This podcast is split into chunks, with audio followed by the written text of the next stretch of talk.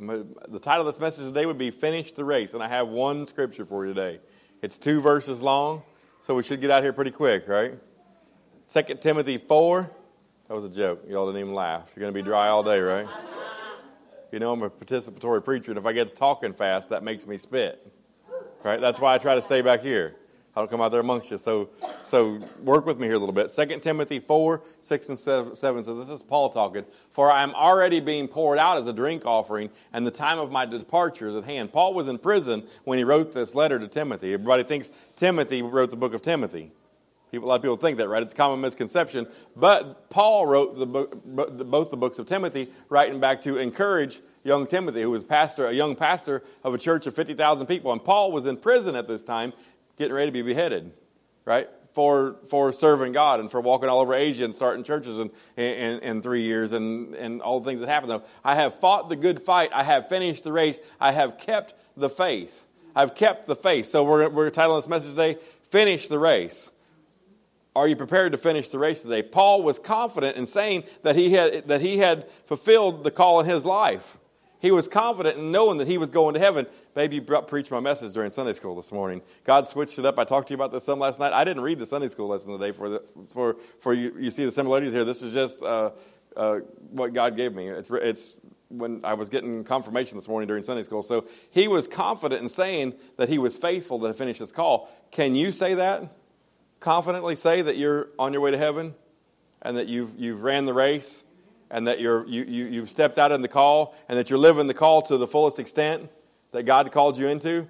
Can we confidently say the same thing, just like, just like Paul does? Uh, thus, he faced death calmly because he knew there was a reward, right? He knew he was going to be rewarded by Jesus Christ.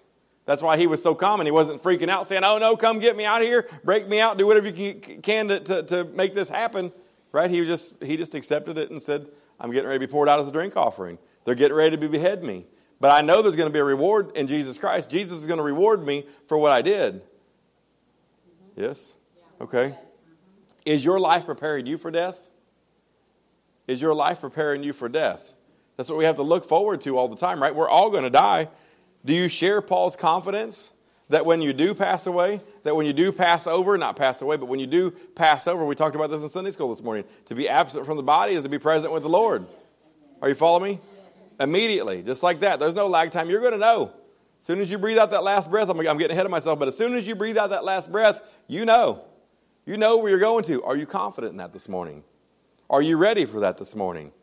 Everybody's going to do it. Doesn't matter how old you are. Every man, woman, boy, and girl, everybody, as sure as you're breathing air, you're going to die.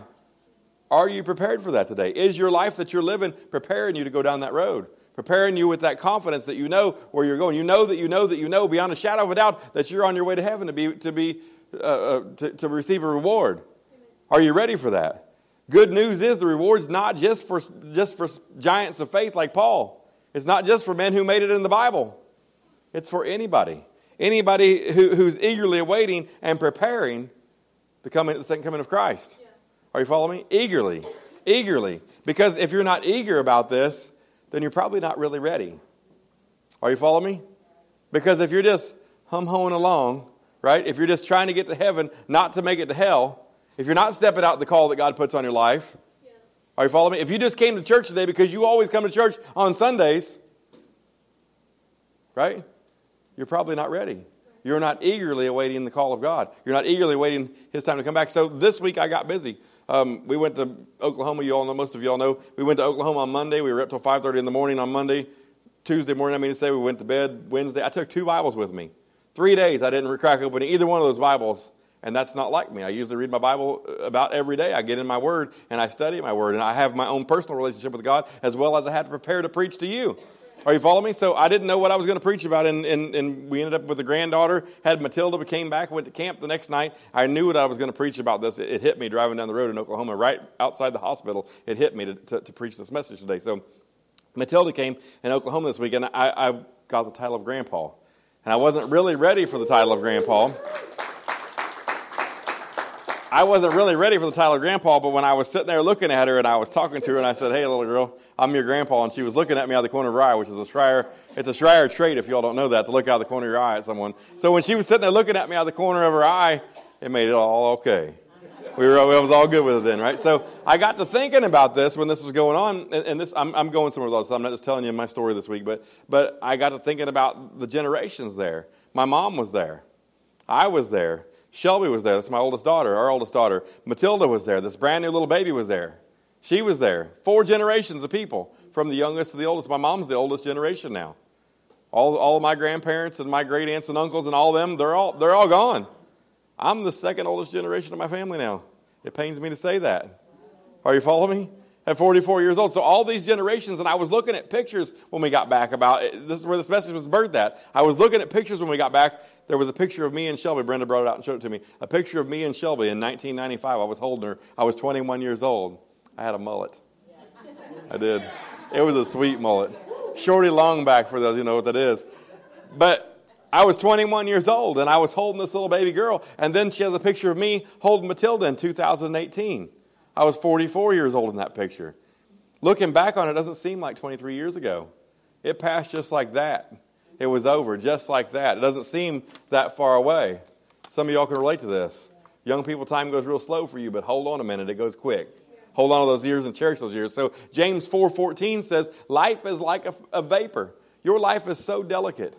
When I think about a vapor, I think about this is what it brings to mind for me, and I don't know if I'm correct in this or not. But you know how the heat comes up off the asphalt? It's summertime here, 100 degrees in the Midwest, and the heat comes up off the asphalt. That's that's that's like a, what a vapor would be to me. So a wind can blow, and that vapor blows away. It's gone. Never to be that, another vapor might come along, but that vapor there will never be seen again. We only have this life here for a little while. We're only here for a short period of time. You can look at it and see it through the generations in your family if you look at it like that. You're, only here for a short period of time. We only have one life to live. You don't get a second go around with this deal. This is it right here, babe. What you're living in and what you're doing with this thing right here, this is all you're going to get. This is all it's going to be is what you make of it on this go around right here. Make the best of it. Do the best you can with it. No one is guaranteed tomorrow. Young people, you might think, well, I'm young. I don't have to do this. I don't have to deal with that yet. My vapor is going strong. I got all these years out ahead of me. My wife said in Sunday school this morning, I preached a sermon of a 19 year old boy last year. Nobody is guaranteed tomorrow. Not one of you is guaranteed tomorrow. Things happen with our bodies. Accidents happen.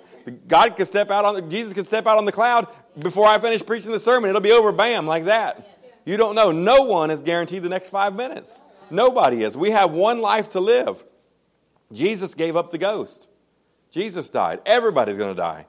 Jesus died. He, it says he gave up the ghost. And when, he, when talking about he gave up the ghost, I'm talking about death here. When Jesus gave up the ghost, it was saying that he breathed his last breath. Mm-hmm. When you exhale that last breath out of your body, your spirit and your soul comes out of your body, separated forever. It's not going back into that body.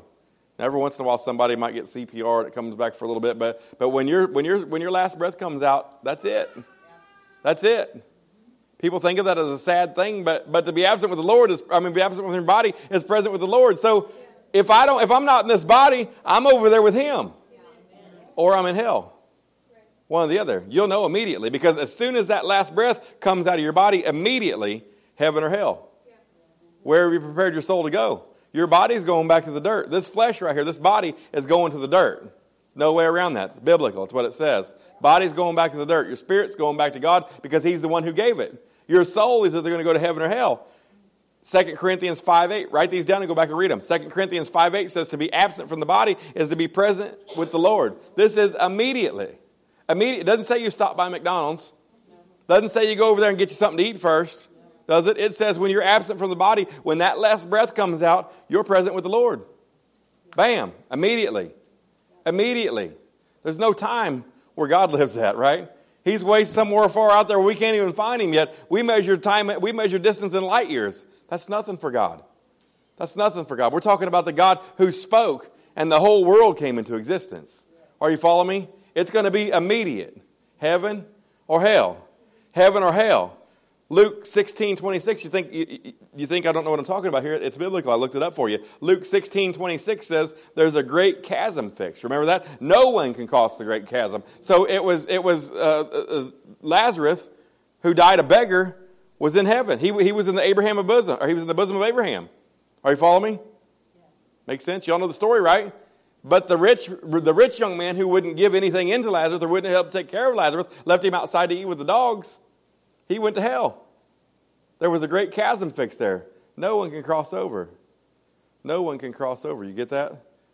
So it's the choice you make here while you're on earth. It's the choice you make here before that last breath comes out of your body. We all have a choice to make. We've all got to make that choice here in time. Because once you breathe that last breath out, it's immediate heaven or hell. Instantly.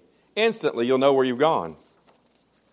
Life is a great gift from God. I don't mean this to sound depressing or down or any of that stuff. I'm going somewhere with this. I just need to, I just need to explain to you what your life is, how long you're going to be here, and how just delicate that you are, that we are. It's not just you. We're delicate beings.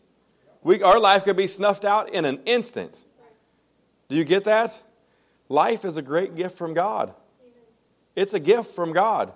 You are only here. I am only here because God chose us to be here. He knew the, he knew the end from the beginning. He knew how many hairs I was going to have on my head before I was born. And if I don't shave, I do have hairs on my head. He knew how many was going to be there. He knew how many hairs were going to be on Kate's head before she was ever born. Before he even formed the earth, he chose you to be in a relationship with him. So it's only because he chose you to have you here in 2018, sitting in this church here in Grace Family, that you're even sitting here today breathing the air that you're breathing. It's his air anyway, it's his breath. He can stop it from going into your body anytime he'd like, anytime he chooses. Are you following me? We're delicate. It's only because He chose us. So, what will you do with your gift from God? What will you do with your life that He's given you so graciously? It's a gift from God, right?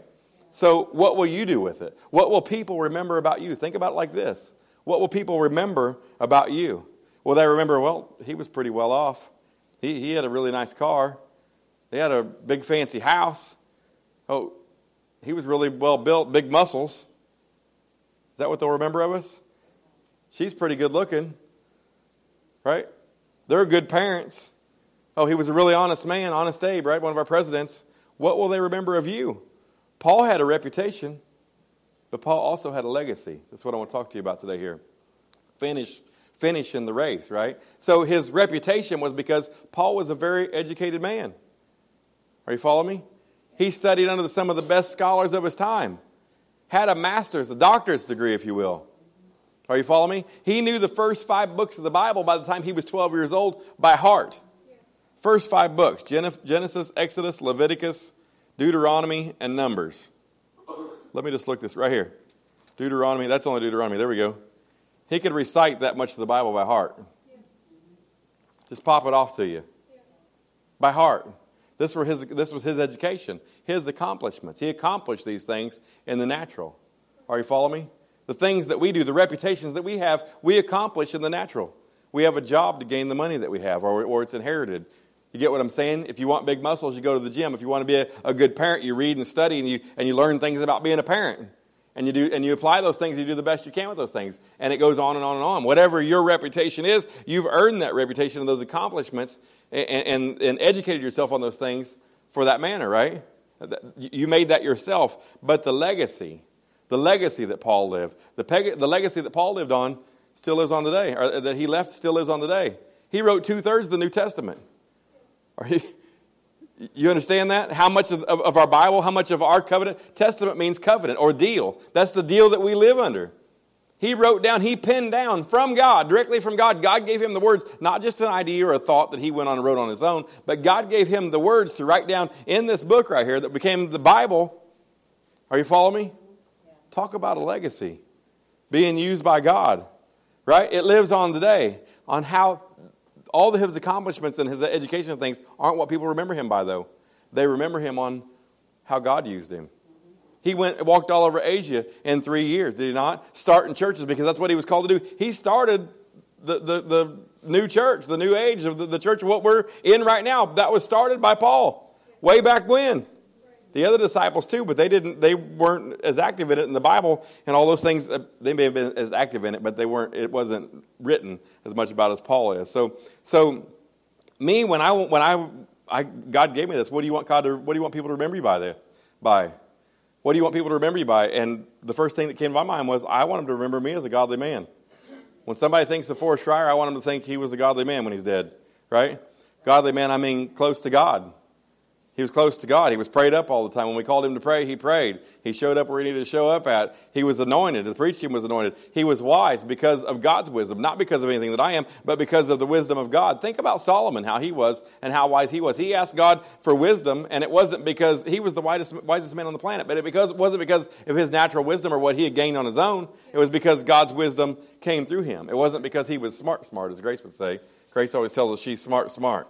So think about all the things in our lives all the things in our lives, whether it's our work, our hobbies, our family, our sleep, our, that's one of my favorites is sleep. I love to take naps when I can. Our friends, our possessions, the ministry, whatever it is, God has to be number one. Is God number one in your life? Ask yourself that today. You don't have to answer me, but ask yourself today Is God number one in your life? Think about your life as a big circle, the outer part of a wagon wheel. You've all seen a wagon wheel, right? It's got that steel band around the outside, some of them do. That's your life. The whole thing is. And inside there, we have all those things. We have our work, our hobbies, our family, our sleep, our friends, our possessions, our ministry. If you have anything else in your life, throw it in there. Some of us have addictions, whatever it might be, throw it in there. We, we value every one of those things in, in certain amounts. But then we have all those things inside there, and then we try to throw God in there and get Him to fit in with everything else. It doesn't work that way. God has to be the center. He's got to be that hub right there in the middle of that wheel. If he's the center and we put him right in the middle, then he's the hub, and the spokes are the things in life. Our work. If everything is around him, as God's the center, is the center of it, everything else has to revolve around God, not him revolve around everything else. Are you following me? Does that make sense? Will we finish the race today, church? Will we finish the race today? Race today? I urge you, don't let one day pass by without developing your relationship with God. We're all going to pass by, just like that vapor. We can't afford to take a day off. We can't afford to put something else first for a day. I, am not saying it's wrong to do other things. It's not wrong to go down and enjoy your dan- granddaughter in Oklahoma. It's not wrong to work on a car. It's not wrong to play golf. It's not wrong to have hobbies. It's not wrong to have a job or families. None of those things are wrong. But God has to be the center. Amen. God's got to be the center. And all those, if, if those things are keeping you out of church, now there's a problem with those things. If those things are keeping you away from being able to read your Bible, now there's a problem with those things. We've got to get God as the center of that hub right there. I urge you today, don't let, don't let one day pass by without developing this relationship with God. We can't get that time back. You can't get it back. If you waste a day and you don't spend time with God, you'll never get that day back. Are you following me? It has to be something, our relationship has to be something we pour into day after day after day after day, day in to day out we never get that time back. Those years that I lost in my life before I came to God are wasted. Wasted. 35 years. Think about how many people might have been saved. Now, God deals with, with people. Some of you all wouldn't have heard me if I hadn't lived through where I, I, I lived at before. But 35 years. Think about how many more people might have been saved. How many more people God might have used me to minister to. Are you following me? 35 years wasted. I'll never get that time back. Don't say, I'm young, I'll do it tomorrow. You're not guaranteed that. Part time Christians may not finish the race. Part time Christians lack confidence when faced with death. Know for sure that you're ready. Know for sure that you're 100% ready. You see, most things, when they tell you gold's pure, they only say it's 99.987 or something like that percent pure. Do you want to take a chance on your eternity? 99.8 is there if there's 0.0003 if there's any chance a shadow of a doubt in your mind then you're probably not ready. Right. we've probably been part-timing. We've probably been in a spiritual lull somewhere. I got in a spiritual lull this week. It's there's no shame in falling down. I've said this since the beginning. There is no shame at all in falling down. The shame is if you don't get back up and do something with yourself. Church i know that god just didn't give this to me today for me could I get every head bowed at this time? If this is you today, and you're in a spiritual law, if this message spoke to you, you're in a spiritual law, you're not prepared 100%. Could I see your hand? Thank you for the hands. Thank you for the hands. Thank you for the hands all over the place. Maybe you're not ready to know God today. Maybe you haven't been saved, or maybe you have been saved and it's been a while. Maybe that's you today. If you're in the first group of people and, you, and, you, and you've been in church, but you're just here because it's Sunday and, and, and maybe you're in a spiritual law, make a new commitment with God today. I urge you to make a new commitment with God today. Don't let one more day pass by that you don't build that relationship, that you don't reach out to Him, that you don't spend time in His Word, that you don't pray with Him. You see, you can do it going down the road. I could have prayed to God going down the road. Are you following me? I, I, I did turn on my audio Bible going down the road. I just didn't spend the time like I wanted to.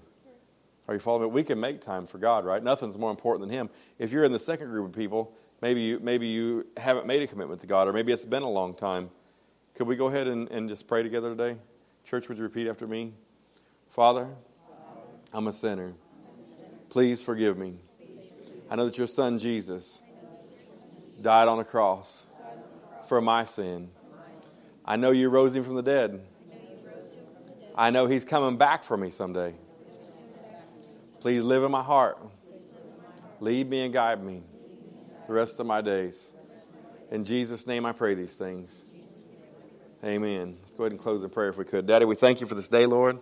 Father, I pray that you would quicken this church, Lord. Quicken this whole church, Father God, me included, Father God. Quicken us this week, Lord, and beyond this week, even, Lord. But, but I pray that you would quicken us, Father God, to, to continue to press into you, Lord, to seek after you, Lord, to, to, to stretch and to strive to get to the next level with you, Lord. Spiritually, I'm talking about, Father. Lord, we need more of you, Father. We need a fire shut up in our bones, Lord, that we cannot contain, Father God. Whenever, whenever the wind blows, Lord, it just spreads everywhere, Lord. We need the kind of church, Lord, that the enemy is scared of, Father God, because we're close to you, Daddy. Lord, we want to be ready and confident, Father God, when we're faced with death, Father God, but not just at the end of our life. Lord, we want to be ready and confident all the days of our life, Father God, that you would use us, Daddy, that people around us, Lord, would see the way that we live, Lord, because of you, Father God, and come to you, Lord, and fall to you, Father God, that, that, that they would be saved, Lord, and, and, and join your army, Daddy. In Jesus' name we pray these things, Father. I pray that you would do this for us today, Father, and I pray that you would keep us safe, Lord, until our next appointed time here, Daddy. Bring us back here on Wednesday, Father God, with a guest, Lord. Lord, we pray for the people who aren't here today, Lord, the ones who are sick or couldn't make it out for whatever reason or the other, Father. I pray that you would just continue to, to convict and convince, Lord, and draw them near to you, Lord. Heal them if they need healed, Lord. Give them peace, Lord, and comfort and joy, Lord, and victory, Father God. And Lord, blessing, Father God. We pray this to you in Jesus' mighty name, Father. Have your way in our lives today, Daddy. Amen.